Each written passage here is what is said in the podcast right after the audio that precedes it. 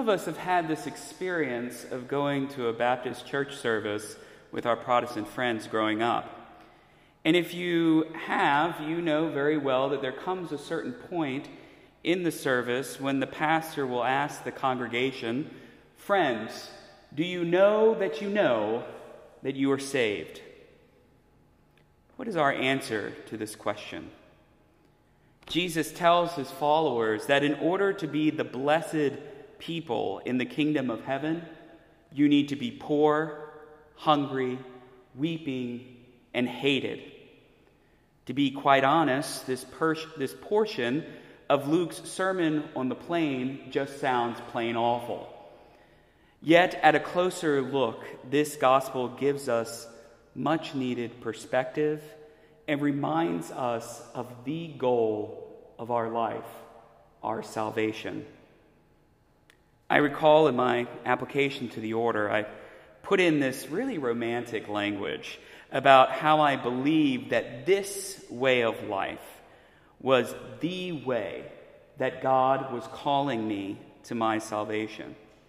Like my Protestant friends, I had this conviction that I know that I know that I would be saved if I was a friar. Now, my good brothers, there came a time and later on in my formation when it was too easy for me to forget why I'm here when things got tough. It was easy for me to forget that it was Jesus who calls me to this blessed life, which at times challenges all of us to poverty, hunger, weeping, and affliction. Jesus sets us on our singular, narrow path because this is our road to Him. So, what is our answer to this question? Do you know that you know that you are saved? Maybe we know we're trudging on the right road to happy destiny when we experience a growth in the Spirit because of our difficulties.